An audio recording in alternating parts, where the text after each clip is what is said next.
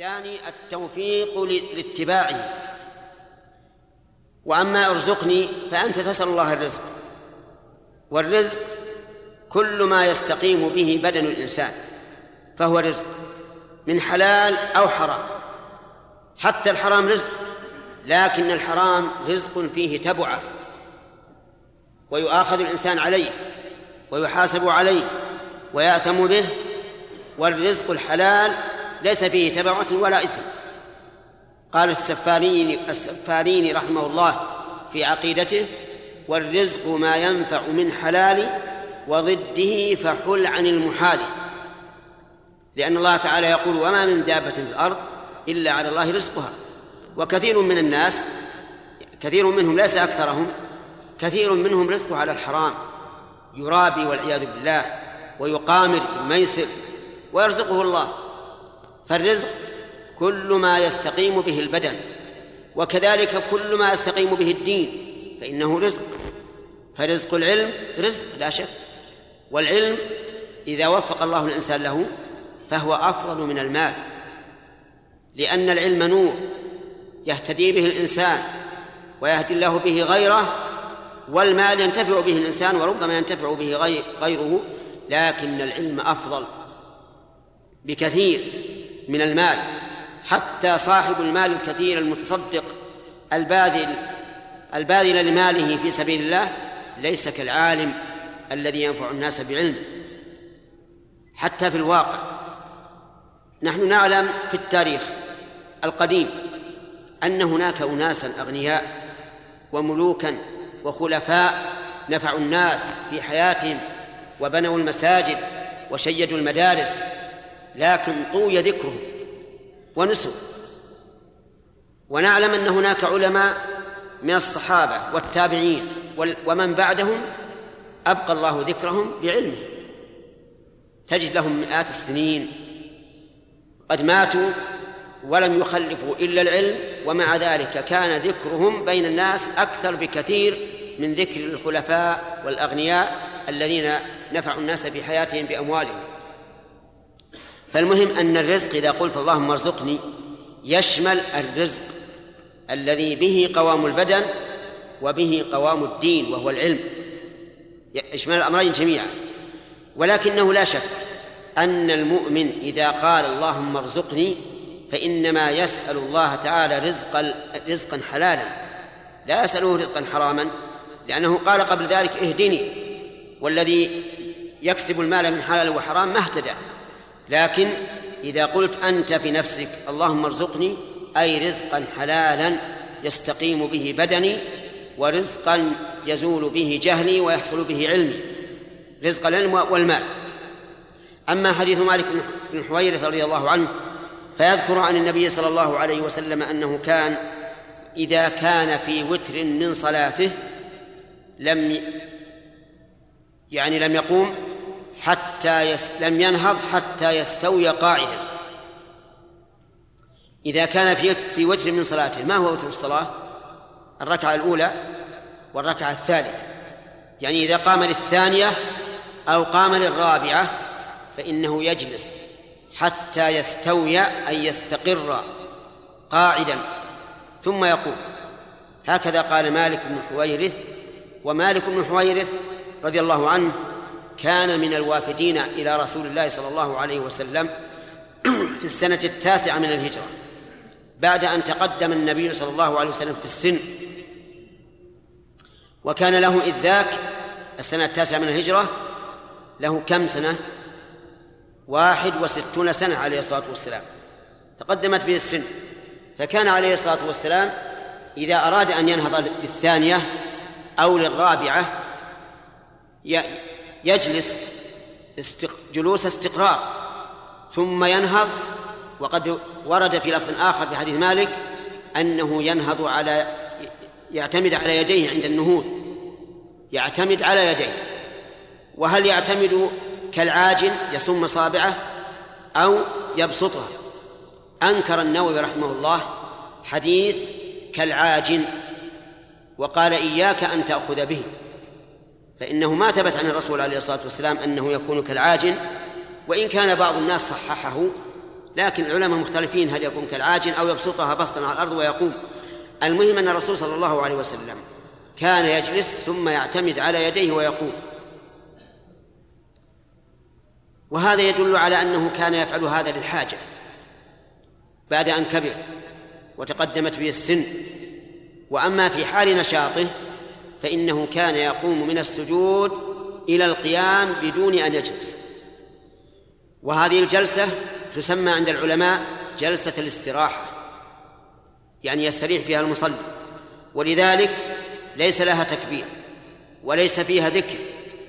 فالإنسان لا يكبر إذا أراد أن يجلس ولا يكبر إذا أراد أن يقوم ولا يقول فيها ذكرا لا دعاء ولا تسبيح مما يدل على أنها جلسة غير مقصودة وإنما هي استراحة من أجل أن يقوم الإنسان بدون تعب لأن الرب عز وجل يحب من عباده التيسير كما قال تعالى يريد الله بكم اليسر ولا يريد بكم العسر ولهذا كان أصح أقوال العلماء في هذه الجلسة أن من احتاج إليها فالأفضل أن لا يكلف أن لا يكلف نفسه بل يجلس.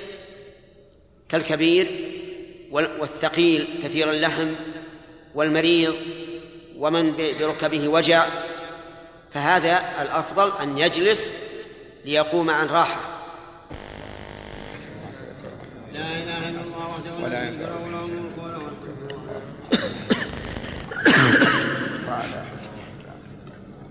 بسم الله الرحمن الرحيم. الحمد لله رب العالمين والصلاة والسلام على نبينا محمد وعلى آله وصحبه أجمعين. نقل المؤلف رحمه الله تعالى في سياق الأحاديث في باب صفة الصلاة. عن أبي هريرة رضي الله عنه قال قال رسول الله صلى الله عليه وسلم إذا سجد أحدكم فلا يبرك كما يبرك البعير وليضع يديه قبل ركبتيه. أخرجه الثلاثة. وهو أقوى من حديث وائل بن حجر. رأيت النبي صلى الله عليه وسلم إذا سجد وضع ركبتيه قبل يديه. أخرجه الأربعة. فإن للأول شاهدا من حديث ابن عمر رضي الله تعالى عنه.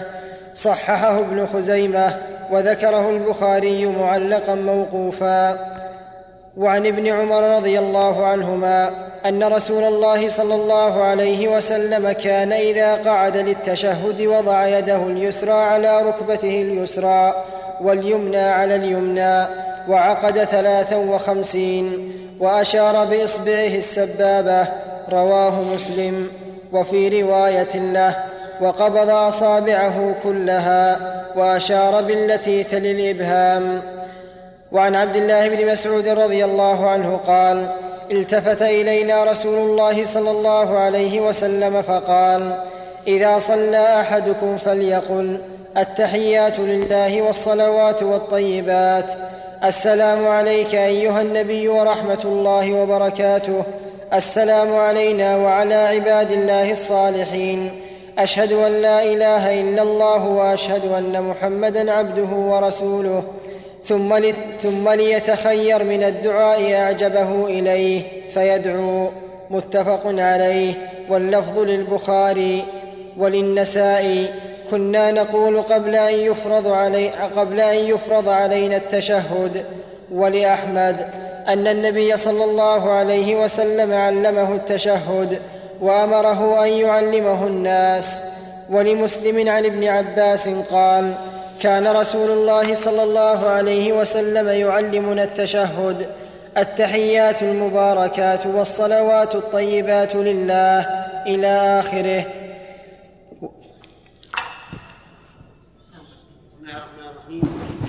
هذه الأحاديث التي ذكرها ابن حجر في بلوغ المرام تدل على مسائل منها إذا أراد الإنسان أن يسجد السجدة الأولى فهو سوف يسجد من قيام. فهل يقدم يديه أو ركبتيه؟ في حديث أبي هريرة قال إذا سجد أحدكم فلا يبرك كما يبرك البعير وليضع يديه قبل ركبتيه. وفي حديث وائل بن حجر أن النبي صلى الله عليه وسلم كان كان إذا سجد قدم ركبتيه قبل يديه. قال ابن حجر رحمه الله والحديث الأول أقوى.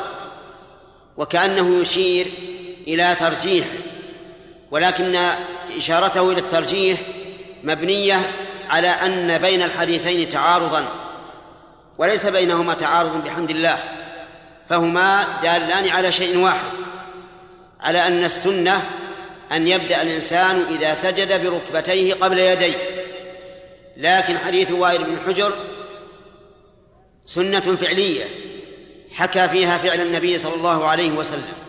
وحديث أبي هريرة سنة قولية أخبر فيها أن النبي صلى الله عليه وسلم نهى أن أن يضع الرجل يديه قبل ركبتيه في السجود. ووجه ذلك أن حديث أبي هريرة قال إذا سجد قال فيه النبي صلى الله عليه وسلم إذا سجد أحدكم فلا يبرك كما يبرك البعير. وإذا شاهدنا البعير حين يبرك وجدنا أنه يقدم يديه. لا إشكال في هذا. كل من شاهد البعير إذا برك فإنه يقدم يديه قبل رجليه. فإذا نزل الإنسان من القيام إلى السجود على يديه أشبه البعير تماما حين حين يبرك. وقد نهى النبي صلى الله عليه وسلم عنه. وإذا نهى أن يبرك الإنسان كما يبرك البعير فلازم ذلك أن يقدم ركبتيه قبل يديه كما هو فعله صلى الله عليه وسلم الذي رواه عنه وائل بن حجر. وعلى هذا فيقال ينهى الإنسان إذا سجد السجدة الأولى ينهى أن يقدم يديه. وإذا نهي أن يقدم يديه فإنه يؤمر أن يقدم ركبتيه. وبهذا يتفق الحديثان ولا يكون أحدهما منافيا للآخر. فإن قال قائل ما تقولون في قوله في حديث أبي هريرة وليضع يديه قبل ركبتيه؟ قلنا نقول فيها ما قاله العلامة الحافظ ابن القيم رحمه الله إن هذا ممن قلب على الراوي. وكأن الراوي أراد أن يقول وليضع ركبتيه قبل يديه فانقلب عليه الأمر وقال وليضع يديه قبل ركبتيه. وهذا شيء يقع الوهم من الإنسان محتمل. ولا وليس بمتعذر ولا بمحال. ولو أننا قلنا إن العبارة لم تنقلب على الراوي لكان أول الحديث مناقضا لآخره. لأن الرسول نهى أن يبرك الإنسان كما يبرك البعير. وهذا نهي عن تقديم اليدين. وآخر الحديث يدل على أنه مأمور بأن يبدأ بيديه. فيكون مناقضا. والعبرة بالقاعدة لا بالتفريع عليها. والقاعدة لا يبرك كما يبرك البعير. والتفريع وليضع يديه قبل ركبتيه. هذا التفريع لا يتطابق مع القاعدة. وعلى هذا فيكون كما قال ابن القيم رحمه الله يكون منقلبا على الراوي ولا غرو فإن الرواة قد تنقلب عليهم الأحاديث. وقد ذكر رحمه الله في زاد المعاد عدة أمثلة من الأحاديث الصحيحة التي في البخاري وغيره منقلبة على رواتها لأن الراوي غير معصوم. منها أن الله سبحانه وتعالى منها أن النار يبقى فيها فضل يبقى فيها فضل ما تمتلئ. فينشئ الله لها أقواما فيدخلهم النار حتى تمتلئ. وهذا منقلب لأن الذي يبقى فيها فضل هي الجنة. يبقى فيها فضل عمن دخلها من أهل الدنيا فينشئ الله لها أقواما فيدخلهم الجنة بفضله ورحمته عز وجل. أما النار فلا يبقى فيها فضل بل هي تقول هل من مزيد؟ حتى يضع الرب عليها رجله فينزوي بعضها إلى بعض وتقول قط قط يعني كفاية كفاية. فالانقلاب على الرواة أمر وارد لأن الإنسان خطأ ولكن العبرة بالقواعد والأصول. والقاعدة لا يبرك كما يبرك البعير. بعض الناس يقول إن البعير يبرك على ركبتيه لأن ركبتي البعير في يديه. قلنا نعم هذا صحيح. لكن الرسول صلى الله عليه وسلم لم يقل فلا يبرك على ما يبرك عليه البعير. بل قال فلا يبرك كما يبرك البعير. فالنهي عن الصفة وليس عن العضو الذي يسجد عليه. وبين العبارتين فرق واضح. فعلى كل حال نقول الإنسان إذا أراد أن يسجد السجدة الأولى من قيام فإنه يبدأ بركبتيه ثم يديه ثم جبهته وأنفه. وهذا هو الترتيب الطبيعي للبدن. ينزل أسفل فأسفل ويقوم أعلى فأعلى. عند القيام من السجود يبدأ بإيش؟ بالجبهة. ثم اليدين ثم الركبتين عند الانحدار بالعكس. وهذا هو الترتيب الطبيعي للبدن. ونقول إنه إذا كان الإنسان عاجزا إما لثقل بدنه أو لمرضه أو لوجع في ركبتيه فلا بأس أن يقدم يديه لأن هذا حاجة.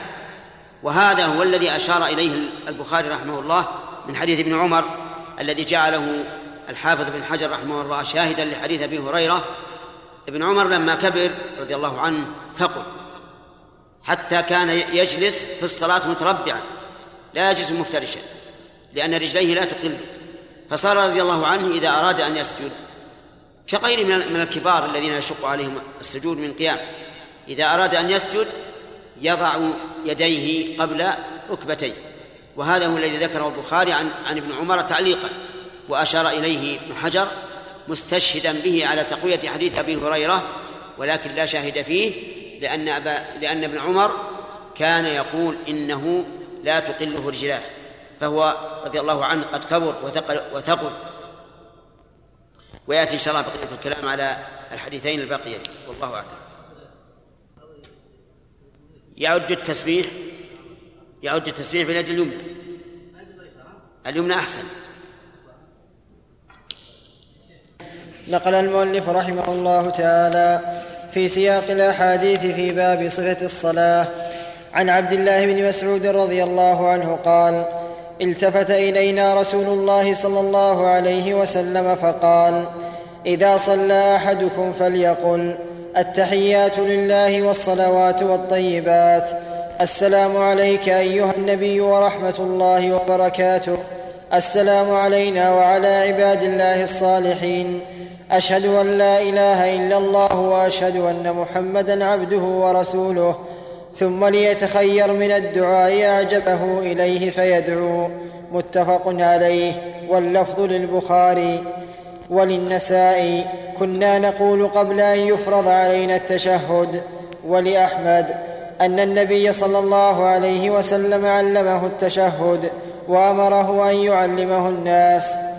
ولمسلم عن ابن عباس قال كان رسول الله صلى الله عليه وسلم يعلمنا التشهد التحيات المباركات والصلوات الطيبات لله إلى آخره.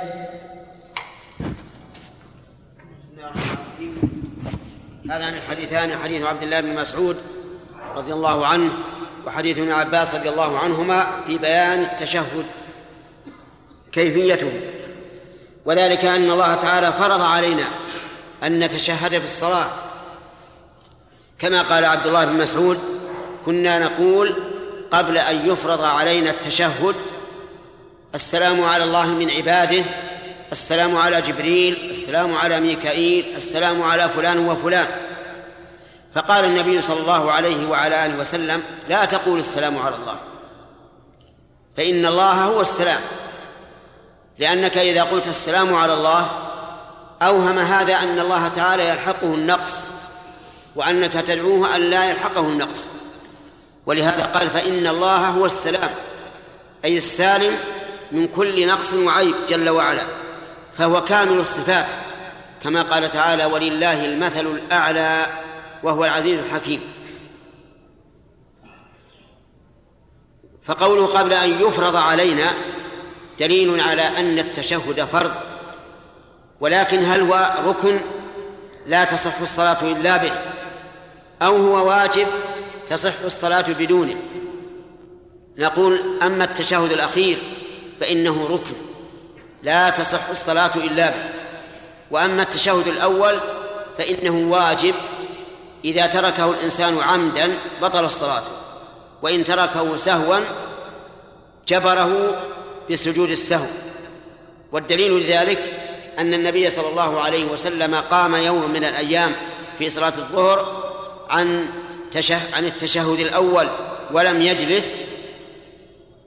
فلما قضى الصلاة وانتظر الناس تسليمه سجد سجدتين ثم سلم.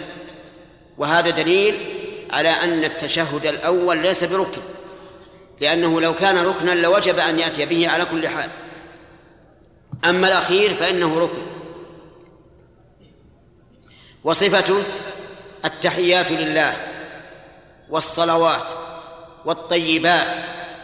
التحيات يعني جميع التعظيمات القلبية والقولية والبدنية لله عز وجل. لا أحد يستحق التعظيم على وجه الإطلاق إلا الله تبارك وتعالى. أما تعظيم غيره فإنه محدود ليس تاما ولا كاملا وإلا من المعلوم أن الإنسان يعظم أباه ويعظم أمه ويعظم الأكبر منه ويعظم شيخه ويعظم من يستحق التعظيم من البشر لكن هذا تعظيم محدود.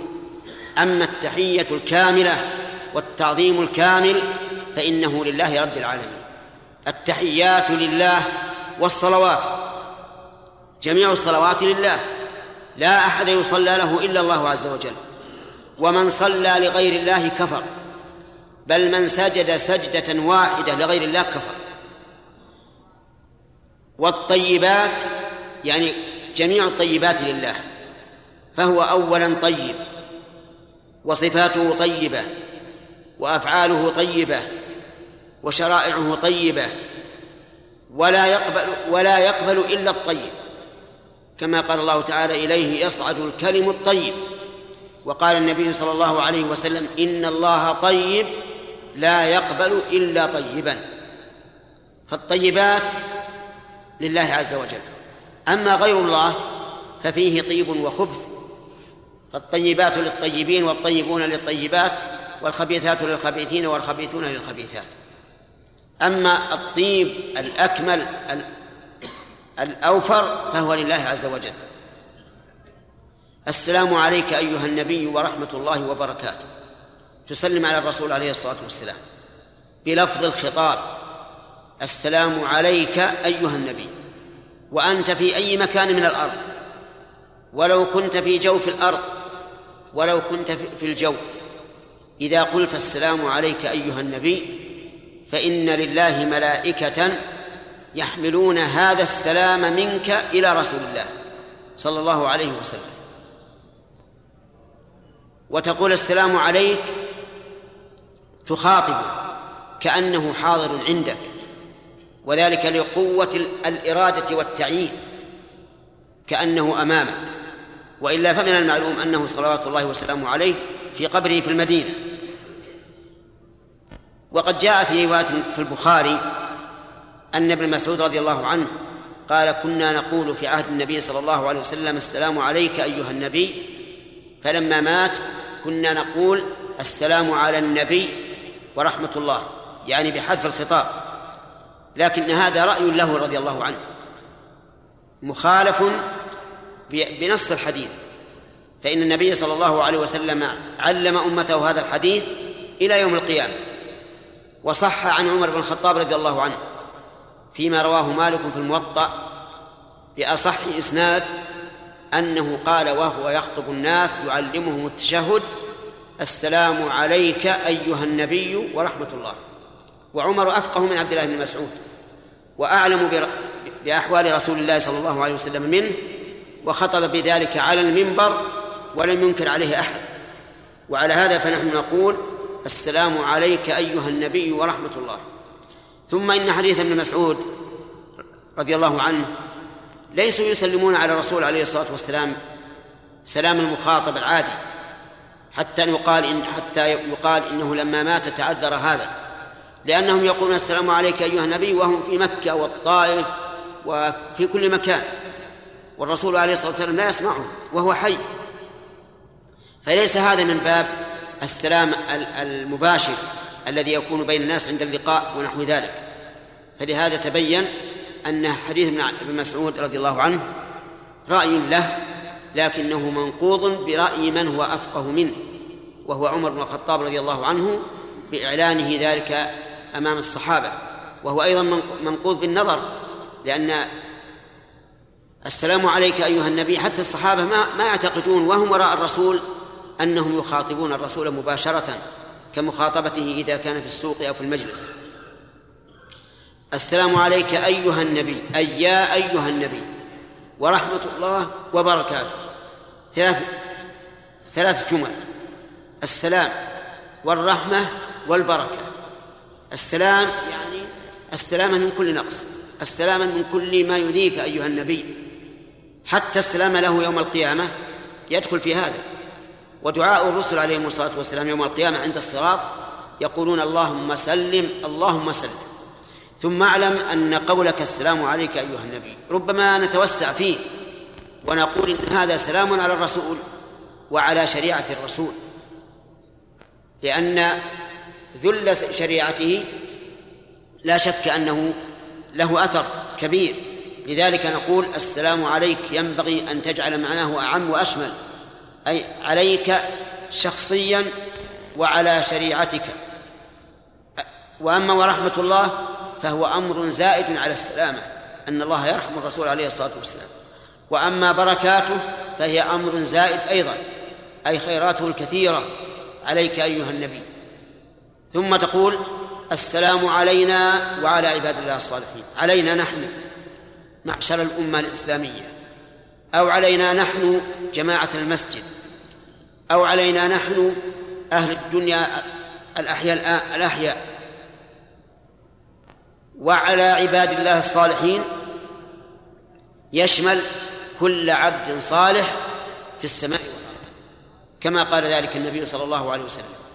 فأنت إذا قلت على عباد الله الصالحين تسلم على الصالحين من البشر. ومنهم الرسل عليهم الصلاة والسلام ومنهم أتباع الرسل. وهل تسلم على الجن الصالحين؟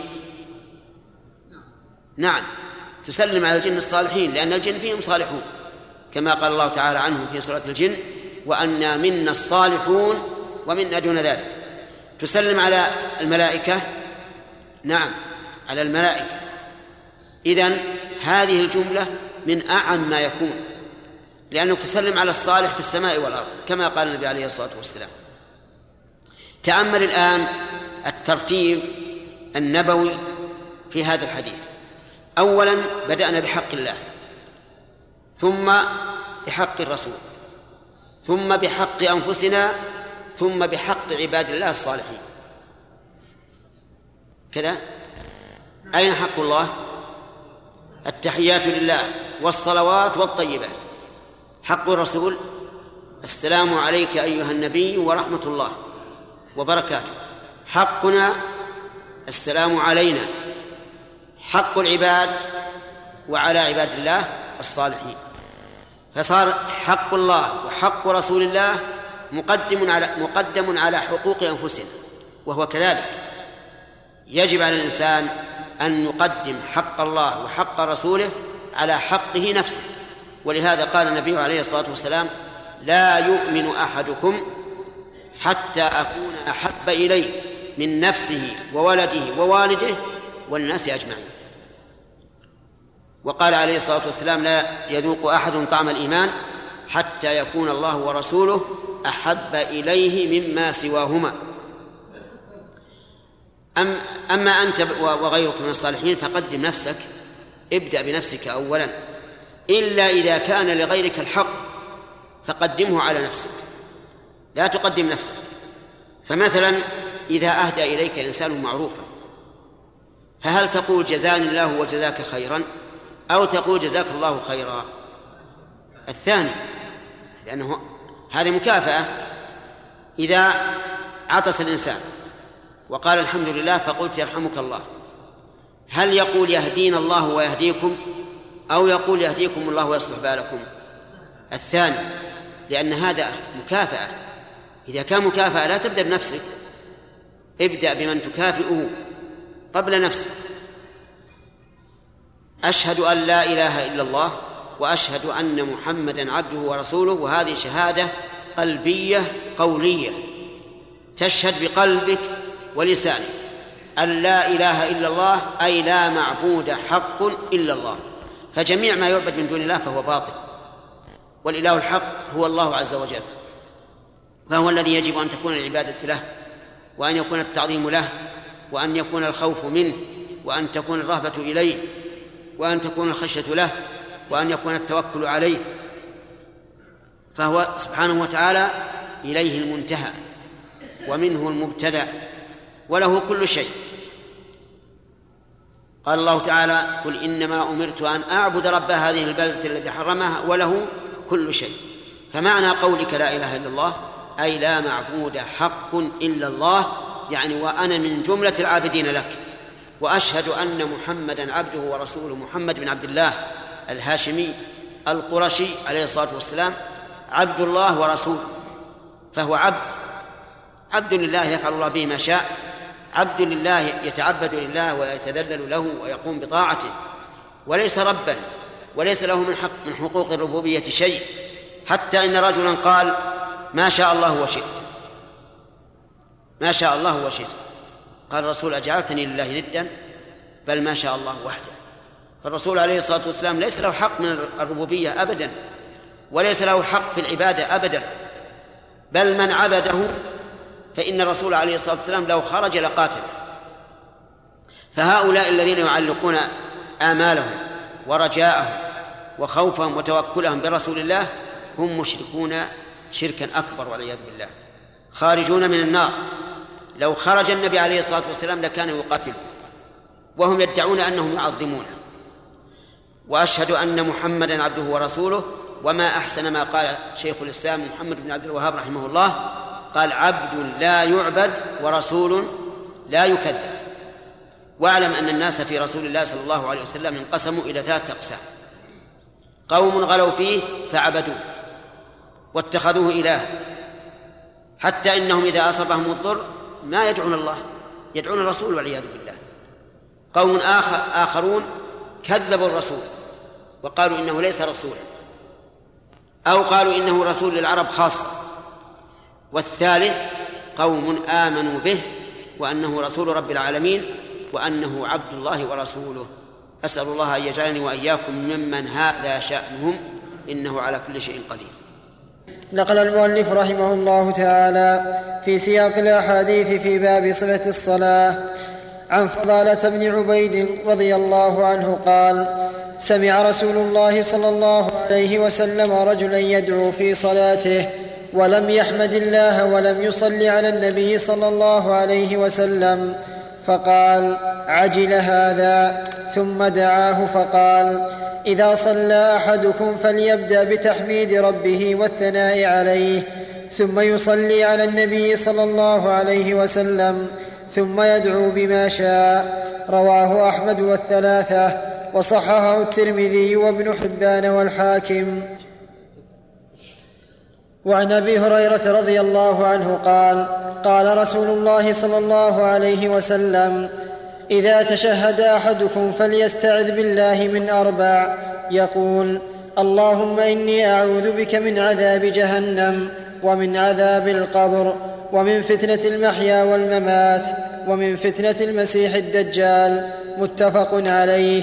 وفي رواية لمسلم إذا فرغ أحدكم من التشهد الأخير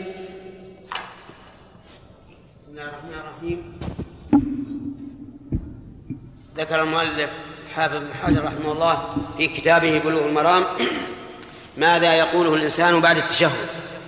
وسبق لنا حديث حديث ابن ابن مسعود وابن عباس في كيفية التشهد. التحيات لله والصلوات والطيبات إلى قوله وأشهد أن محمدا عبده ورسوله. ومن ذلك أي من التشهد الصلاة على النبي صلى الله عليه وسلم. فإن الصحابة سألوا النبي صلى الله عليه وسلم فقالوا قد علمنا كيف نسلم عليك فكيف نصلي عليك إذا نحن صلينا عليك في صلاتنا؟ قال قولوا اللهم صل على محمد وعلى آل محمد كما صليت على إبراهيم وعلى آل إبراهيم إنك حميد مجيد. اللهم بارك على محمد وعلى آل محمد كما باركت على إبراهيم وعلى آل إبراهيم إنك حميد مجيد.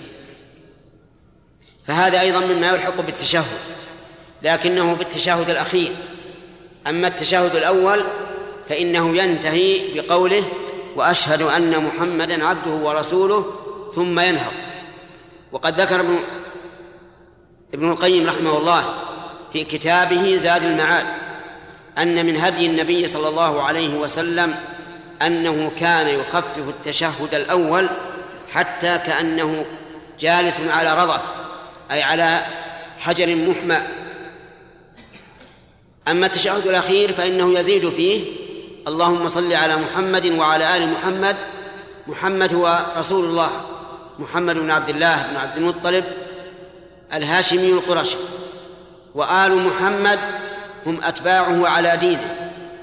في هذا الموضع نفسرهم بأنهم أتباعه على دينه. أما إذا قيل اللهم صل على محمد وعلى آله وأصحابه وأتباعه إذا جمعت الثلاثة آله وأصحابه وأتباعه صار المراد بآله المؤمن المؤمنين من قرابته. وبالأصحاب الذين ثبتت لهم صحبة النبي صلى الله عليه وسلم. وتثبت صحبة النبي صلى الله عليه وعلى آله وسلم برؤية الإنسان إياه مؤمنا به ويموت على ذلك. فمن اجتمع بالنبي صلى الله عليه وسلم مؤمنا به ومات على ذلك فهو صحابي سواء طالت الصحبة أم قصرت. وأما أتباعه فهم الآخذون بسنته عقيدة وقولا وعملا. وقولك كما صليت على إبراهيم وعلى آل إبراهيم يعني كما أنك تفضلت بالصلاة على إبراهيم وعلى آل إبراهيم فتفضل بالصلاة على محمد وآل محمد. وهذا من باب التوسل إلى الله تعالى بأفعاله. اللهم بارك على محمد. إنك حميد مجيد أي محمود. فحميد هنا بمعنى محمود. ومجيد بمعنى ذو عظمة وسلطان. اللهم بارك على محمد وعلى آل محمد كما باركت على إبراهيم وعلى آل إبراهيم إنك حميد مجيد. البركة زيادة الخير وكثرته واستقراره ونماؤه وثباته سواء كان بالعلم أو بالمال أو بالولد. وأما حديث بضلة بن عبيد فهو أن النبي صلى الله عليه وسلم سمع رجلا يدعو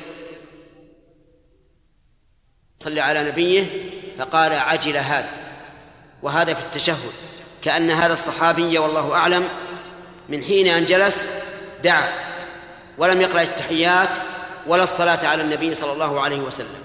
فأمره النبي صلى الله عليه وسلم إذا دعا أن يثني على الله يدعو. ومن جملة الدعاء المأمور به في التشهد الأخير ما أمر به النبي صلى الله عليه وسلم قال إذا تشهد أحدكم التشهد الأخير فليقل أعوذ بالله من عذاب جهنم ومن عذاب القبر ومن فتنة المحيا والممات ومن فتنة المسيح الدجال.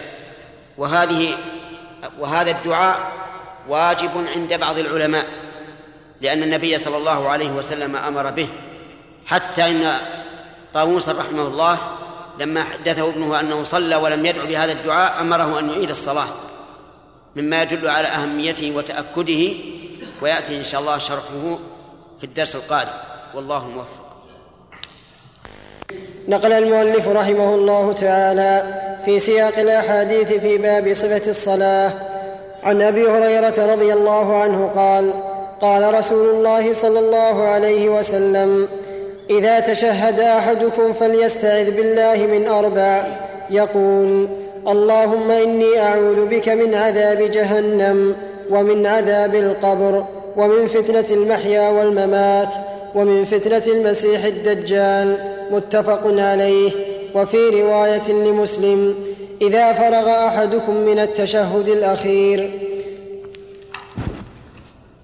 بسم الله الرحمن الرحيم قال الحافظ ابن حجر في بلوغ المراه فيما نقله عن أبي هريرة رضي الله عنه أن النبي صلى الله عليه وسلم قال إذا تشهد أحدكم يعني التشهد الأخير فليستعذ بالله من أربع يقول أعوذ بالله من عذاب جهنم أعوذ بالله يعني أعتصم بالله وأستجير به من هذه الأشياء أولا من عذاب جهنم يعني من عذاب النار وهذا يشمل الاستعاذة بالله من المعاصي التي هي أسباب دخول النار.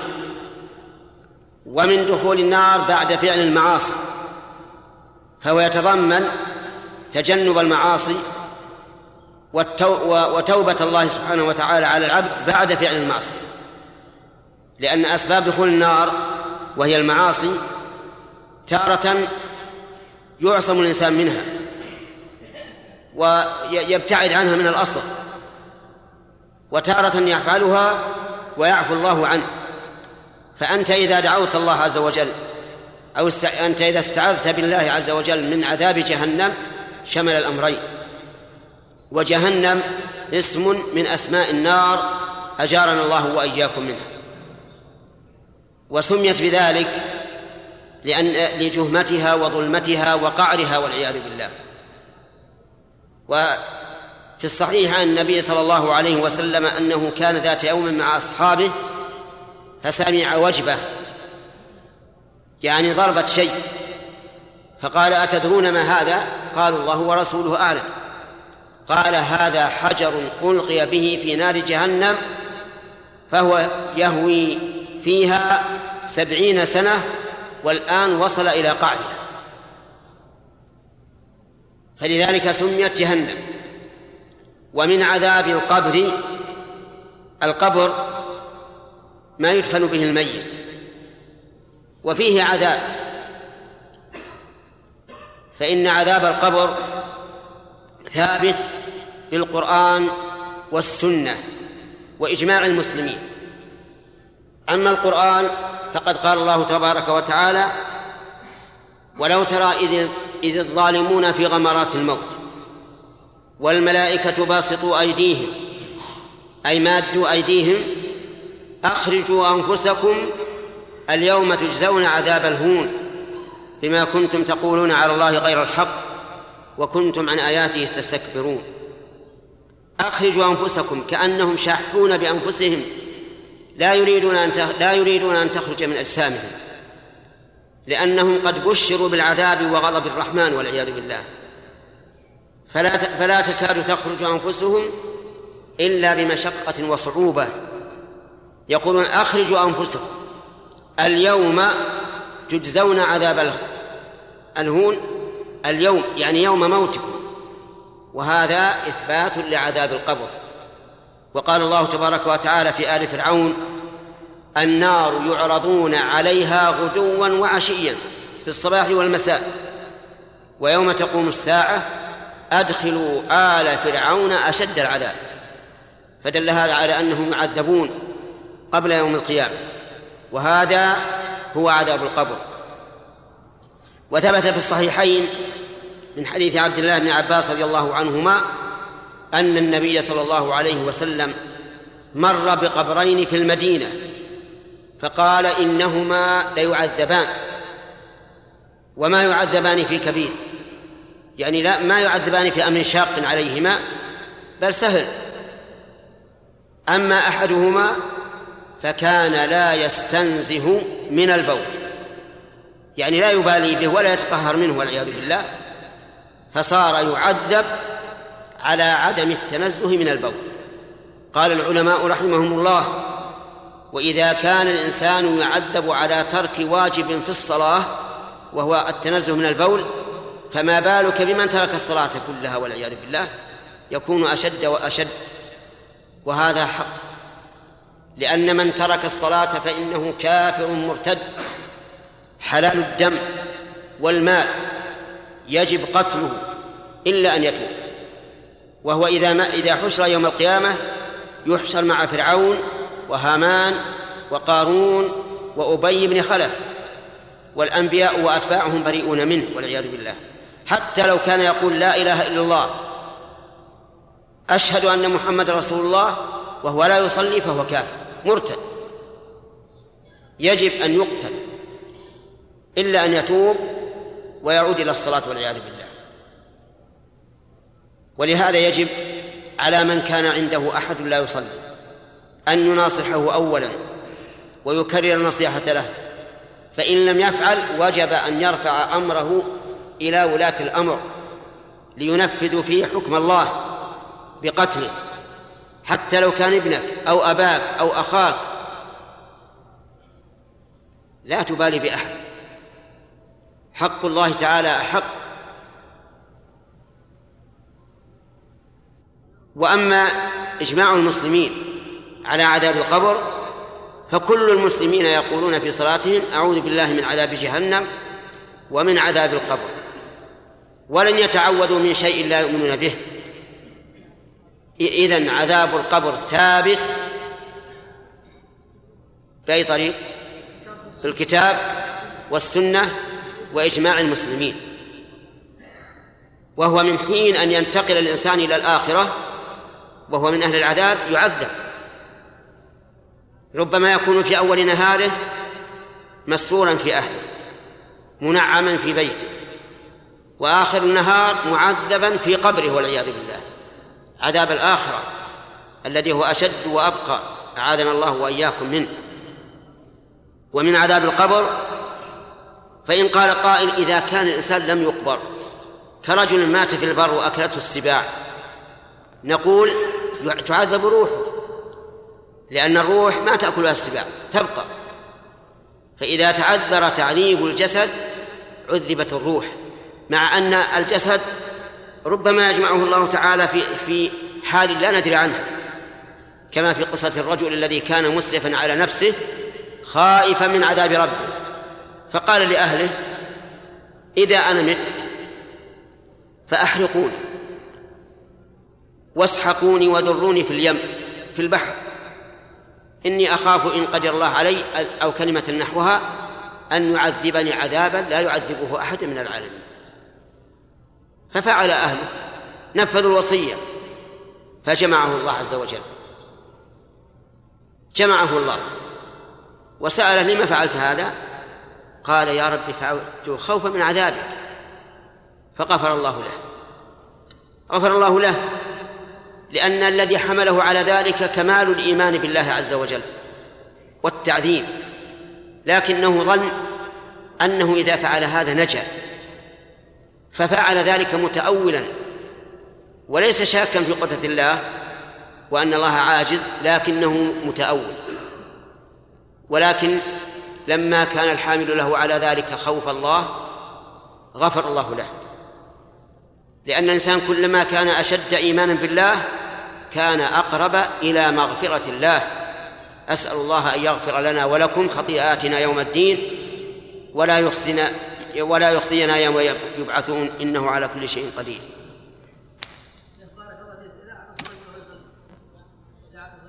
إذا عطس الرجل وهو يصلي يقول الحمد لله. نعم. نقل المؤلف رحمه الله تعالى في سياق الأحاديث في باب صفة الصلاة. عن أبي هريرة رضي الله عنه قال قال رسول الله صلى الله عليه وسلم إذا تشهد أحدكم فليستعذ بالله من أربع. يقول اللهم إني أعوذ بك من عذاب جهنم ومن عذاب القبر ومن فتنة المحيا والممات ومن فتنة المسيح الدجال. متفق عليه. الكلام على أول هذا الحديث وهو قوله أعوذ بالله من عذاب جهنم ومن عذاب القبر. قال ومن فتنة المحيا والممات.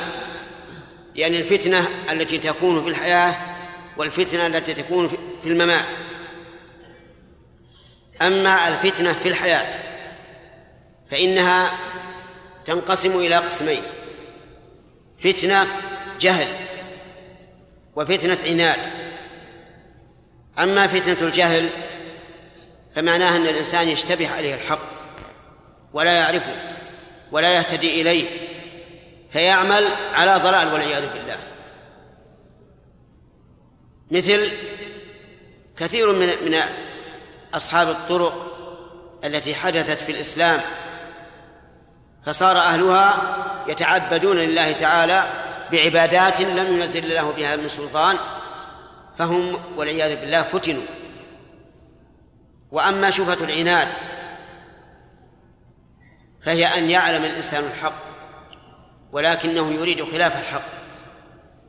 فيضل والعياذ بالله مثل أن يعلم أن الزنا حرام فيزني أو أن شرب الخمر حرام فيشرب الخمر أو أن الربا حرام فيرابي. أو أن الغش حرام فيغش أو أن ترك الصلاة كفر فيترك الصلاة أو ما أشبه ذلك. ف ففتنة المحيا تدور على هذين الأمرين. هما الجهل والعناد. وأما فتنة الممات فقيل إنها الفتنة التي تكون في القبر لأن الناس يفتنون في قبورهم. إذا دفن الإنسان وولى عنه أصحابه حتى إنه لا يسمع قرع نعالهم منصرفين عنه وهم وهو أحب الناس إليه وهم أشفق الناس به أبناؤه وآباؤه وإخوانه وأقاربه وأصدقاؤه يولون عنه تاركينه في هذه الحفرة لأنه انتهت انتهت حياته. انتقل إلى عالم الآخرة. في فيأتيه ملكان. يسألانه عن ثلاثة أشياء. يقولان له من ربك؟ هذا واحد. ما دينك؟ هذا اثنين. من نبيك؟ هذه ثلاثة. يسأل عن هذه الثلاثة امتحان. فأما المؤمن جعلني الله وإياكم منهم. فإنه إذا قول إذا قال له الملكان من ربك قال ربي الله. وإذا قال له من نبيك قال نبي محمد. وإذا قال له ما دينك قال دين الإسلام. فينادي مناد من السماء أن صدق عبدي ويفسح له في قبره ويفتح له باب إلى الجنة. ويكون آخر يومه بعد موته. خير, خير خيرا من أوله وأنعم وأطيب لأنه في الدنيا في دار الهم والغم والكدر والنكد فإذا انتقل إلى إلى عالم الآخرة وصار من أهل الجنة صار انتقل إلى خير مما انتقل منه. أما المنافق أو المرتاب أعاذنا الله وإياكم من ذلك. فإنه إذا قيل له من ربك قال ها ها لا أدري. سمعت الناس يقولون شيئا فقلته ولم يدخل الإيمان قلبه بل هو مرتاب شاك والعياذ بالله. في فيقولان له ما دينك؟ فيقول ها ها لا أدري. سمعت الناس يقولون شيئا فقلت فيقولان من نبيك؟ فيقول ها ها لا أدري. سمعت الناس يقولون شيئا فقلته فينادي مناد من السماء أن كذب عبدي ويضرب بمرزبة من حديد عظيمة يصيح صيحة يسمعها كل شيء إلا الثقلان يسمعها كل شيء إلا الثقلين. وهذا والعياذ بالله من الفتن العظيمة. وقيل المراد بفتنة الممات الفتنة التي تكون عند الموت وذلك أن ساعة الموت ساعة حرجة ساعة ضيق أشد ما يكون عند الإنسان من الساعات ساعة الموت. في هذه الساعة عصمنا الله وإياكم من الزلل في هذه الساعة يسلط الشيطان على الإنسان ويأتيه ويشككه ويقول له كن على دين اليهودية كن على دين النصرانية والعياذ بالله. حتى يقال له قل لا إله إلا الله فيقول لا والعياذ بالله. هذه أيضا فتنة عظيمة جدا نص عليها النبي صلى الله عليه وسلم لأنها أشد ما يكون من فتنة الدنيا. وذكروا أن الإمام أحمد رحمه الله كان في سياق الموت وكان يغمى عليه فيقول بعد بعد فإذا أفاق سئل ماذا تقول بعد بعد؟ قال إن الشيطان يتمثل أمامي يعض على أنامله يقول فتني يا أحمد يعني ما أغويتك. فتني فأقول بعد بعد. لماذا يقول بعد بعد؟ لأن الإنسان ما دامت روحه في بدنه تخشى عليه الفتنة ولا يأمنها. ربما يختم له بسوء الخاتمة والعياذ بالله فيذهب ما عمله هباء منثورا. ولهذا كان من كان آخر كلامه من الدنيا لا إله إلا الله دخل الجنة. لإخلاصه. هذه لا شك أنها فتنة عظيمة. وأما الرابع فقال ومن فتنة المسيح الدجال. المسيح الدجال فتنته عظيمة أيضا وهي من فتنة المحيا. لكنه نص عليها لأنها أشد ما يكون فتنة. ما بين خلق آدم وقيام الساعة فتنة أشد من فتنة الدجال. هذا الدجال رجل خبيث يبعثه الله عز وجل ويعطيه من الآيات ما يمتحن به المخلوقات فيخرج من بين الشام والعراق من المشرق ويتبعه من يهود أصفهان اللي في إيران يتبعه من يهودها سبعون ألفا يؤيدونه وينصرونه والعياذ بالله. يأتي إلى الناس أول ما يأتي يقول إنه نبي. فإذا رأى الناس اتبعوه بتمويهاته ادعى أنه رب. وقال إنه رب فاعبدوه. فيعبده من أنشاء الله من العباد ويضلون به. ومن فتنته أنه يأتي القوم. فيدعوهم إلى الإيمان به والكفر بالله فإن آمنوا درت عليهم ماشيتهم ونبتت زروعهم وأخصبوا. وإن وإن عصوه أصبحوا ممحلين. ليس في أراضيهم نبات ولا في ضروع مواشيهم در. ومن فتنته أيضا أنه يأمر السماء فتمطر. يقول أيتها السماء أمطري فتمطر. ويأمر الأرض القاعدة فتنبت. ومن فتنته أنه يقتل الرجل ويقطعه قطعتين ويمشي بين القطعتين ثم يقف ويأمره أن يحيا فيقوم هذا المقطع يقوم حيا. لكن هذا إذا قام حيا قال أشهد أنك المسيح الدجال الذي أخبرنا عنك رسول الله صلى الله عليه وسلم. ثم يحاول أن يقتله أي الدجال فيعجز. لأن أصل تسليط الله أصل قدرته على هذه الأشياء بأمر الله عز وجل. فإذا شاء الله تعالى منعه قدرته. وسمي مسيحا لأنه أعور مسيح العين. كما قال النبي عليه الصلاة والسلام حين ذكر الدجال مرة وشدد فيه القول حتى ظن الصحابة أنه في طرف نخل المدينة وأنه قد جاء من شدة تأثير النبي عليه الصلاة والسلام. فقال إن يخرج وأنا فيكم فأنا حجيجه دونكم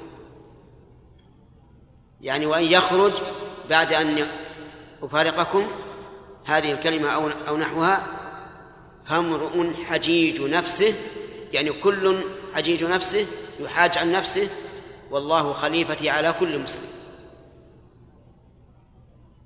وقال إنه أعور وإن ربكم ليس بأعور المهم أن فتنة الدجال فتنة عظيمة أجارنا الله وإياكم منها. والمراد الدجال الأكبر الذي يأتي في آخر الزمان. أما الدجاجلة الآخرون فهم كثيرون لكن فتنتهم دون فتنة هذا. وقد أخبر النبي عليه الصلاة والسلام أنه يكون في أمته دجالون يكذبون على الأمة. يضلونها بغير علم. نسأل الله العافية. وأخبر عليه الصلاة والسلام أنه ما من رسول إلا وأنذر قومه المسيح الدجال وخوفهم منه لأنهم لا يعلمون متى يخرج فيحذرون قومهم منه. والله الموفق.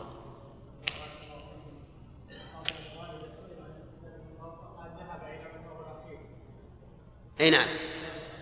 إذا إذا قال الميت ذهب إلى مثواه الأخير فهذه كلمة منكرة حرام. ولو أن قائلها اعتقد مدلولها لصار كافرا مرتدا. لأنه إذا جعل القبر هو المثوى الأخير فهذا يعني أنه ليس هناك بعث. والمثوى الأخير هو إما الجنة وإما النار. ولذلك يجب على من سمعها أن ينكر على من قالها ويبين له خطورتها. نقل المؤلف رحمه الله تعالى في سياق الأحاديث في باب صفة الصلاة عن أبي بكر الصديق رضي الله عنه أنه قال لرسول الله صلى الله عليه وسلم علمني دعاء أدعو به في صلاتي. قال قل اللهم إني ظلمت نفسي ظلما كثيرا ولا يغفر الذنوب إلا أنت فاغفر لي مغفرة من عندك وارحمني. إنك أنت الغفور الرحيم. متفق عليه. وعن وائل بن حجر رضي الله عنه قال صليت مع النبي صلى الله عليه وسلم فكان يسلم عن يمينه السلام عليكم ورحمة الله وبركاته. وعن شماله السلام عليكم ورحمة الله وبركاته. رواه أبو داود بإسناد صحيح. وعن المغيرة بن شعبة رضي الله عنه أن النبي صلى الله عليه وسلم كان يقول في دبر كل صلاة مكتوبة لا إله إلا الله وحده لا شريك له له الملك وله الحمد وهو على كل شيء قدير. اللهم لا مانع لما أعطيت ولا معطي لما منعت ولا ينفع ذا الجد منك الجد. متفق عليه بسم الله الرحمن الرحيم هذه ثلاثة أحاديث نقلها الحافظ بن حجر في بلوغ المرام في باب صفة الصلاة. الأول عن أبي بكر الصديق رضي الله عنه. الخليفة الأول بعد رسول الله صلى الله عليه وعلى آله وسلم. الذي ثبتت خلافته بما يشبه أن يكون نصا صريحا من رسول الله صلى الله عليه وعلى آله وسلم. فإن النبي صلى الله عليه وعلى آله وسلم خلفه في امته في الصلاة وهذه إمامة. وخلفه في امته في الحج عام تسع من الهجرة وهذه قيادة. وسالته امرأة في حاجة لها فقالت ان لم أجدك يا رسول الله؟ قال ائتي ابا بكر وهذا كالنص الصريح على أنه الخليفة من بعده. وقال عليه الصلاة والسلام يأبى الله ورسوله. والمؤمنون إلا أبا بكر يعني أن يكون خليفة. ولهذا أجمع أهل السنة على أن الخليفة بعد رسول الله صلى الله عليه وسلم هو أبو بكر رضي الله عنه. ثم من بعده عمر بن الخطاب رضي الله عنه كان خليفة بعهد بعهد أبي بكر رضي الله عنه إليه. وهذا من فقه أبي بكر. وعلمه بما يحبه رسول الله صلى الله عليه وعلى آله وسلم. فإن عمر وأبا بكر هما الوزيران الوحيدان للرسول عليه الصلاة والسلام. كان يذهب معهما كان يذهبان معه جميعا ويرجعان معه جميعا. ودائما يقول ذهبت أنا وأبو بكر وعمر أتيت أنا وأبو بكر وعمر فهما وزيراه ولهذا لما قال زيد بن علي بن الحسين رضي الله عنه لما سأله الرافضة ماذا تقول في أبي بكر وعمر قال أثنى عليهما خيرا وقال هما وزيرا جدي يعني رسول الله صلى الله عليه وعلى آله وسلم. فخالف فخالفوه. فخالفوه وتبعه أتباع يسمون الزيدية. ثم إن الرافضة تشعبوا شعبا كثيرة بعضهم وصلت بهم الحال إلى الكفر بالله عز وجل والخروج من ملة الإسلام وبعضهم قريب من ذلك وبعضهم دون هذا لأنهم فرق شتى. المهم أن أبا بكر رضي الله عنه كان أخص أصحاب النبي صلى الله عليه وسلم بالنبي. حتى سئل من أحب الناس إليك؟ قال أبو بكر. قال عائشة قال قيل ثم من من الرجال؟ قال أبوها. فصرح عليه الصلاة والسلام أن أحب الرجال إليه أبو بكر رضي الله عنه.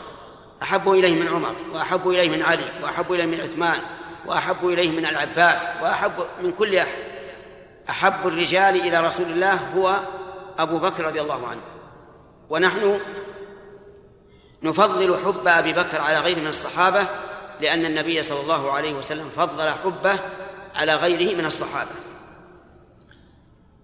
إذا عرفت ذلك وعرفت أن السائل هو أحب الناس إلى رسول الله صلى الله عليه وسلم وعرفت أن وعرفت أن رسول الله صلى الله عليه وسلم أنصح الخلق للخلق وأعلمهم بما هو أنفع للخلق عرفت مقدار هذا السؤال ومقدار هذا الجواب. السائل أبو بكر يقول علمني دعاء أدعو به في صلاتي والصلاة أفضل عبادات البدن. فهنا ثلاث ميزات. فضيلة السائل فضيلة المسؤول فضيلة المحل. السائل من؟ والمسؤول والمحل الصلاة. عرفت أن هذا الدعاء من أفضل الأدعية. قال له النبي عليه الصلاة والسلام قل اللهم إني ظلمت نفسي ظلما كثيرا. ولا يغفر الذنوب إلا أنت. فاغفر لي مغفرة من عندك وارحمني إنك أنت الغفور الرحيم. هذا دعاء جامع. فيه أولا اعتراف الإنسان بظلم نفسه. ولا شك أننا ظالمون أنفسنا. ظلما كثيرا. من عدة جهات.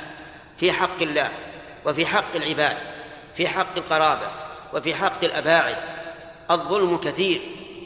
ولهذا قال قل اللهم إني ظلمت نفسي ظلما كثيرا. هذا من؟ أبو بكر. يقول إني ظلمت نفسي ظلما كثيرا بأمر من؟ بأمر الرسول عليه الصلاة والسلام. ما بالك نحن؟ إلى الله المشتكى. الذنوب كثيرة والظلم كثير. ثم أثنى على الله بأنه لا يغفر الذنوب إلا الله كما قال الله عز وجل في صفة المتقين والذين إذا فعلوا فاحشة أو ظلموا أنفسهم ذكروا الله فاستغفروا لذنوبهم ومن يغفر الذنوب إلا الله. لا أحد يستطيع أن يغفر لك ذنبا واحدا أبدا. مهما كان قربه من الله فإنه لا يستطيع أن يغفر لك. ولا يغفر الذنوب إلا أنت فاغفر لي مغفرة من عندك. قال من عندك لأن المغفرة من عند الله أعظم مغفرة. لأنه سبحانه وتعالى أجود الأجودين وأكرم الأكرمين فالمغفرة منه أعظم المغفرات. وارحمني أي ها نعم أي من عندك. والمغفرة حط الذنوب والرحمة الثواب على الطاعات. واغفر لي مغفرة من عندك وارحمني إنك أنت الغفور الرحيم. تثني على الله عز وجل بأنه وحده الغفور الرحيم. في هذا الحديث لم يبين أبو بكر رضي الله عنه متى يكون هذا الدعاء؟ أفي السجود؟ أم في التشهد؟ أم في القيام؟ أم ماذا؟ أقرب ما يكون محلان أولا في السجود. وثانيا بعد التشهد. أما الأول فيرجحه أن الإنسان أقرب ما يكون من ربه وهو ساجد. وأن النبي صلى الله عليه وسلم أمرنا أن نكثر من الدعاء في السجود وقال إنه قمن أن يستجاب لكم فهذا يرجح أن يكون هذا الدعاء في السجود. وأما الثاني أنه بعد التشهد فلأن النبي صلى الله عليه وسلم أمر إذا فرغنا من التشهد الأخير أن ندعو الله كما مر علينا في الدرس السابق قولوا أعوذ بالله من عذاب جهنم وكما ثبت في حديث ابن مسعود قال صلى الله عليه وسلم لما ذكر التشهد ثم ليتخير من الدعاء ما شاء. فهذا يرجح أن يكون هذا الدعاء الذي علمه النبي صلى الله عليه وعلى آله وسلم أبو أبا بكر يكون عند عند الفراغ من التشهد الأخير وقبل السلام. على كل حال إن كنت في صلاة تطيل سجودها كصلاة الليل فاجعله بالسجود. وإن كنت في صلاة لا تطيل سجودها فاجعله قبل قبل السلام. والأمر في هذا واسع. المهم أن لا تخرج هذا الدعاء عن صلب الصلاة لأنه قال أدعو به في صلاتي قال قل اللهم إني إلى آخره. ثم ذكر المؤلف حديث وائل بن حجر رضي الله عنه أنه رأى النبي صلى الله عليه وسلم يسلم يقول السلام عليكم ورحمة الله وبركاته عن اليمين وعن الشمال. وهذه الزيادة وبركاته اختلف فيها العلماء هل هي ثابتة أو لم تكن ثابتة. فمنهم من لم يثبتها ومنهم من أثبتها. ولكن ينبغي أن يقول هذا أحيانا مو دائما. الأكثر هو الاقتصار على قول السلام عليكم ورحمة الله هذا الأكثر. ولهذا قال قال الفقهاء والحنابلة رحمهم الله الأولى أن لا يزيد وبركاته. وذلك لأن هذه اللفظة مختلف فيها هل هي ثابتة أو لا؟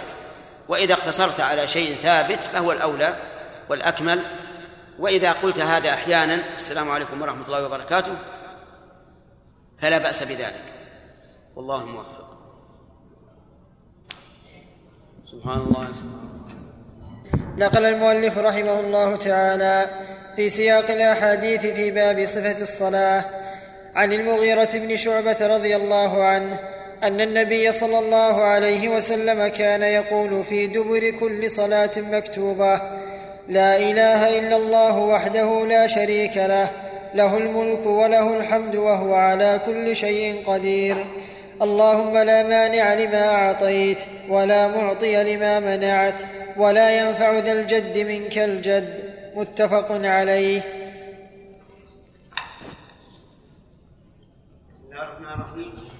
لما ساق الحافظ ابن حجر رحمه الله الأحاديث في بيان صفة الصلاة ذكر الأحاديث التي تدل على ما يقوله الإنسان بعد صلاته. وقد قال الله تبارك وتعالى فإذا قضيتم الصلاة فاذكروا الله قياما وقعودا وعلى جنوب فالفريضة بعدها ذكر والنافلة ليس بعدها ذكر. الفريضة بعدها ذكر تبدأه بقولك أستغفر الله أستغفر الله أستغفر الله. بعد السلام مباشرة. لأن الإنسان ما يخ... لا يخلو من تقصير في صلاته. فيستغفر الله عما حصل من خلل في صلاته. ثم يقول اللهم أنت السلام ومنك السلام تباركت يا ذا الجلال والإكرام. يثني على الله تعالى بأنه السلام. السالم من كل نقص. السالم من كل شيء لا يليق بجلاله عز وجل. ومنك السلام يعني منك السلامة. أنت الذي تسلم من تشاء من كل النقائص والعيوب. تباركت يا ذا الجلال والإكرام أي حلت البركة في ذكرك وذكر اسمك. يا ذا الجلال أي يا ذا العظمة والإكرام يعني ويا ذا الإكرام فإن الله تعالى هو محل الإكرام هو أهل أن يكرم وهو أيضا يكرم من يستحق الإكرام من عباده فيكرم أهل الجنة بما يكرمهم به من النعيم المقيم. ثم بعد ذلك تذكر الله عز وجل بما ورد ومنه ما ساقه المؤلف رحمه الله عن المغيرة بن شعبة رضي الله عنه أن النبي صلى الله عليه وسلم كان يقول دبر كل صلاة مكتوبة الله لا إله إلا الله وحده لا شريك له له الملك وله الحمد وهو على كل شيء قدير. وهذه كلمة التوحيد. لا إله إلا الله أي لا معبود حق إلا الله. وحده توكيد. يعني تؤكد أن الله ليس له شريك لا شريك له له الملك. كل ملك السماوات والأرض فهو لله وحده. وله الحمد أي له الأوصاف الكاملة التي يحمد عليها عز وجل. وهو على كل شيء قدير. لا يعجزه شيء في السماء ولا في الأرض. قال الله تبارك وتعالى وما كان الله ليعجزه من شيء في السماوات ولا في الأرض. إنه كان عليما قديرا. اللهم لا مانع لما أعطيت. يعني أنك إذا كتبت العطاء فلا يمنعه أحد. إذا أراد الله لشخص أن يرزقه علما لم يستطع أحد أن يمنع هذا العلم. أن يعطيه مالا لم يستطع أحد أن يمنع هذا المال. أن يعطيه أولادا لم يستطع أحد أن يمنع هؤلاء الأولاد. فلا مانع لما أعطى الله. ولا معطي لما منعت. يعني إذا منعت شيئا فإنه لا يستطيع أحد أن يعطيه. إذا قدرت على هذا الإنسان أن يكون فقيرا لم يغنه أحد. أن يكون جاهلا لم يعلمه أحد. أن يكون لا يكون له زوجة ولا أولاد لم لم يرزقه أحد زوجة ولا أولادا. فالأمر كله بيد الله عز وجل. ولا ينفع ذا الجد منك الجد. يعني لا ينفع الغنى والحظ والشرف والجاه. لا ينفع من الله شيئا. إذا أراد الله بالإنسان سوءا فإنه لا مرد له. ولو كان أغنى الناس وأقوى الناس. قال الله تعالى قل اللهم مالك الملك تؤتي الملك من تشاء وتنزع الملك ممن تشاء وتعز من تشاء وتذل من تشاء بيدك الخير إنك على كل شيء قدير. تولج الليل في النهار وتولج النهار في الليل وتخرج الحي من الميت وتخرج الميت من الحي وترزق من تشاء بغير حساب. كل الأمر بيد الله عز وجل. فينبغي لنا دبر كل صلاة مكتوبة أن نقول هذا الذكر. لا إله إلا الله وحده لا شريك له له الملك وله الحمد وهو على كل شيء قدير. اللهم لا مانع لما أعطيت ولا معطي لمن منعت ولا ينفع ذا الجد منك الجد. والله الله سبحان الله سبحان الله سبحان الله سبحان الله سبحان الله. نقل المؤلف رحمه الله تعالى في سياق الأحاديث في باب صفة الصلاة عن أبي هريرة رضي الله عنه عن رسول الله صلى الله عليه وسلم أنه قال من سبح الله دبر كل صلاة ثلاثا وثلاثين وحمد الله ثلاثا وثلاثين وكبر الله ثلاثا وثلاثين فتلك تسع وتسعون وقال تمام المئة لا إله إلا الله وحده لا شريك له له الملك وله الحمد وهو على كل شيء قدير. غفرت خطاياه ولو كانت مثل زبد البحر. رواه مسلم. وفي رواية, وفي رواية أخرى أن التكبير أربع وثلاثون. وعن معاذ, وعن معاذ بن جبل رضي الله عنه أن رسول الله صلى الله عليه وسلم قال له أوصيك يا معاذ لا تدعن دبر كل صلاة أن تقول. اللهم أعني على ذكرك وشكرك وحسن عبادتك. رواه أحمد وأبو داود والنسائي بسند قوي.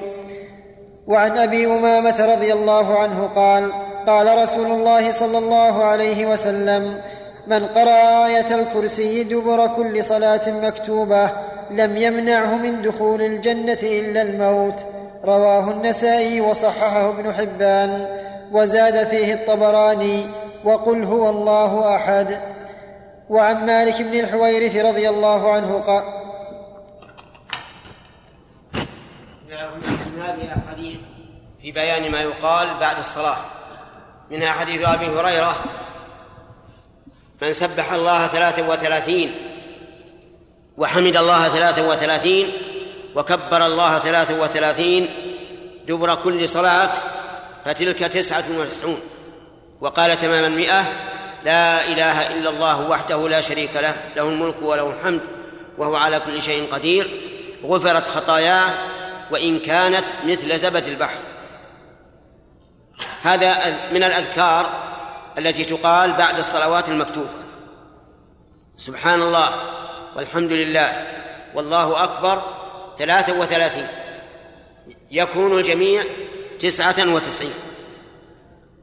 وتقول تمام المئة لا إله إلا الله وحده لا شريك له له الملك وله الحمد وهو على كل شيء قدير فتغفر لك خطاياك وإن كانت مثل زبد البحر. زبد البحر من يحصيه؟ لا يحصيه إلا الله عز وجل. فهذه الأذكار تكفر الخطايا. وورد أذكار أخرى بدلها أن تقول سبحان الله ثلاثة وثلاثين. جميع. والحمد لله ثلاثة وثلاثين. جميع. والله أكبر أربعا وثلاثين. يكون الجميع مئة. وورد أيضا نوع ثالث أن تقول سبحان الله والحمد لله ولا إله إلا الله والله أكبر خمسا وعشرين. الجميع مئة. وورد نوع رابع أن تقول سبحان الله سبحان الله عشر مرات. الحمد لله عشر مرات الله أكبر عشر مرات. كل هذا ورد عن النبي صلى الله عليه وسلم فإذا قلت هذا مرة وهذا مرة كان ذلك أوفق للسنة وأتبع للنبي صلى الله عليه وعلى آله وسلم. أما حديث معاذ رضي الله عنه وهو أن النبي صلى الله عليه وسلم أوصاه أن يقول دبر كل صلاة مكتوبة اللهم أعني على ذكرك وشكرك وحسن عبادتك. فالمراد بدبر الصلاة هنا آخر الصلاة قبل أن يسلم. كما جاء ذلك صريحا في بعض ألفاظ هذا الحديث أن الرسول عليه الصلاة والسلام أمره أن يدعو بهذا الدعاء قبل أن يسلم. فيكون هذا هذا الدعاء في نفس الصلاة. وظاهر صنيع المؤلف رحمه الله أنه يقال بعد السلام وإلى هذا ذهب بعض أهل العلم وقال إن هذا الدعاء يقال بعد السلام والصواب أنه يقال قبل السلام إذا انتهيت ولم يك ولم يبق عليك إلا السلام فقل اللهم أعني على ذكرك وشكرك وحسن عبادتك كما أمر كما أوصى به النبي صلى الله عليه وسلم معاذ بن جبل رضي الله عنه. والله الموفق عليكم السلام. رحمه الله تعالى في سياق الأحاديث في باب صفة الصلاة. عن أبي أمامة رضي الله عنه قال قال رسول الله صلى الله عليه وسلم من قرأ آية الكرسي دبر كل صلاة مكتوبة لم يمنعه من دخول الجنة إلا الموت. رواه النسائي وصححه ابن حبان وزاد في الطبراني وقل هو الله أحد. وعن مالك بن الحويرث رضي الله عنه قال قال رسول الله صلى الله عليه وسلم صلوا كما رأيتموني أصلي رواه البخاري. وعن عمران بن حسين وعن عمران بن حسين رضي الله عنه أن النبي صلى الله عليه وسلم قال صل قائما. فإن لم تستطع فقاعدا فإن لم تستطع فعلى جنب وإلا فأومئ رواه البخاري. وعن جابر رضي الله عنه أن النبي صلى الله عليه وسلم قال لمريض صل قال لمريض صلى على وساده فرمى بها وقال صل على الأرض إن استطعت وإلا فأومئي ماء واجعل سجودك أخفض من ركوعك رواه البيهقي بسند قوي ولكن صحها أبو حاتم وقفه. بقية صفات الصلاة. منها أنه ينبغي للإنسان إذا أتى بالأذكار الثابتة عن النبي صلى الله عليه وسلم دبر الصلاة فليقرأ آية الكرسي وقل هو الله أحد. فإن من قرأها دبر كل صلاة لم يمنعه من دخول الجنة إلا الموت. يعني أن قراءتها من أسباب دخول الجنة. آية الكرسي تنتهي إلى قوله وهو العلي العظيم. وأما لا إكراه في الدين فليست منها. وقل هو الله أحد معروف. ثم ذكر حديث مالك بن حويرث أن النبي صلى الله عليه وعلى آله وسلم قال صلوا كما رأيتموني أصلي. وذلك أن مالك بن حويرث بن حويرث رضي الله عنه كان ممن قدم إلى المدينة وافدا إلى رسول الله صلى الله عليه وسلم ليتعلم دينه. فبقي عنده نحو عشرين ليلة ثم إنهم فهموا كيف كان النبي صلى الله عليه وسلم يصلي فقال لهم صلوا كما كما رأيتموني أصلي. وأما حديث عمران بن حصين فإنه كان مريضا رضي الله عنه من بواسير كانت فيه. فقال له النبي صلى الله عليه وسلم صل قائما. يعني الفريضة. فإن لم تستطع فقاعدا فإن لم تستطع فعلى جنب. فيصلي المريض أولا قائما. إن لم يستطع يعني بأن عجز عجزا تاما أو كان يستطيع لكن بمشقة شديدة. تلهيه عن حضور قلبه في صلاته فإنه يصلي قاعدا. وإذا صلى قاعدا فإنه يتربع في حال القيام والركوع. ويجلس بين السجدتين مفترشا كالعادة ويجلس في التشهدين مفترشا إلا في التشهد الأخير في الثلاثية والرباعية. فيومئ إيماء يومئ إيماء ويجعل ركوعه أرفع وسجوده أخفض. ولا يجعل شيئا يرفعه على الأرض حتى يضع جفته عليه. فإن النبي صلى الله عليه وسلم رأى رجلا يصلي على وسادة فرمى بها وقال صل على الأرض إن استطعت وإلا فأومئ إيماء واجعل سجودك أخفض من ركوعك. وهذا لأن لأنه لا ينبغي للإنسان أن يتعمق ويتنطع في دينه بل يكون دينه على الأيسر والأسهل ما دام ذلك هو المشروع. والله الموفق.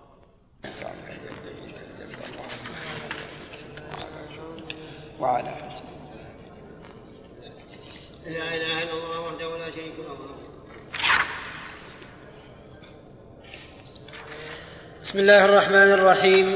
الحمد لله رب العالمين والصلاة والسلام على نبينا محمد وعلى آله وصحبه أجمعين. قال رحمه الله تعالى باب سجود السهو وغيره من سجود التلاوة والشكر. عن عبد الله بن بحينة رضي الله عنه أن النبي صلى الله عليه وسلم صلى بهم الظهر فقام في الركعتين الأوليين ولم يجلس فقام الناس معه حتى إذا قضى الصلاة وانتظر الناس تسليمه كبر وهو جالس وسجد سجدتين قبل أن يسلم. ثم سلم. أخرجه السبعة وهذا اللفظ للبخاري. وفي رواية لمسلم يكبر في كل سجدة وهو جالس ويسجد ويسجد الناس معه مكان ما نسي من الجلوس. قال المؤلف رحمه الله تعالى باب سجود السهو وغيره من سجود التلاوة والشكر. السهو يقال سهى في صلاته ويقال سهى عن صلاته. أما سهى في صلاته فالمعنى أنه نسي منها شيئا إما ركوعا وإما سجودا وإما تسبيحا وأما سهى عن صلاته فإنه غفل عنها وتهاون بها. فالأول السهو في الصلاة أمر جبلي يحصل من كل أحد حتى من الرسول عليه الصلاة والسلام فإنه سهى في صلاته ولا يلام عليه العبد لأنه من طبيعة الإنسان وأما السهو عن الصلاة فهو المذموم الذي قال الله تعالى فيه فويل للمصلين الذين هم عن صلاتهم ساهون أي غافلون عنها لا يهتمون بها بل يتهاونون بها. السهو في الصلاة وقع من النبي صلى الله عليه وسلم في عدة مواقع. منها ما ذكره المؤلف رحمه الله فيما رواه عبد الله بن بحينة أن النبي صلى الله عليه وسلم صلى بهم صلاة الظهر. فقام من الركعتين ولم يجلس. يعني نسي التشهد الأول. فقام الناس معه. لأن المأمون تبع لإمامه. فلما قضى الصلاة وانتظر الناس تسليمه كبر فسجد سجدتين ثم سلم. ففي هذا الحديث وقع السهو من الرسول عليه الصلاة والسلام حيث نسي التشهد الأول فقام وقام الناس معه. ولكنه عليه الصلاة والسلام جبر هذا النقص بسجدتين قبل السلام. فيستفاد منه فوائد منها وقوع السهو من النبي صلى الله عليه وسلم وأنه يمكن أن ينسى كما ينسى الناس. ولهذا قال لهم إنما أنا بشر مثلكم أنسى كما تنسون فإذا نسيت فذكروني. ومنها أن الإنسان إذا ترك التشهد الأول نسيانا فصلاته صحيحة لكن يجبره بسجود السهو. فدل ذلك على أن التشهد الأول ليس بركن لأن الركن لا يسقط بالسهو.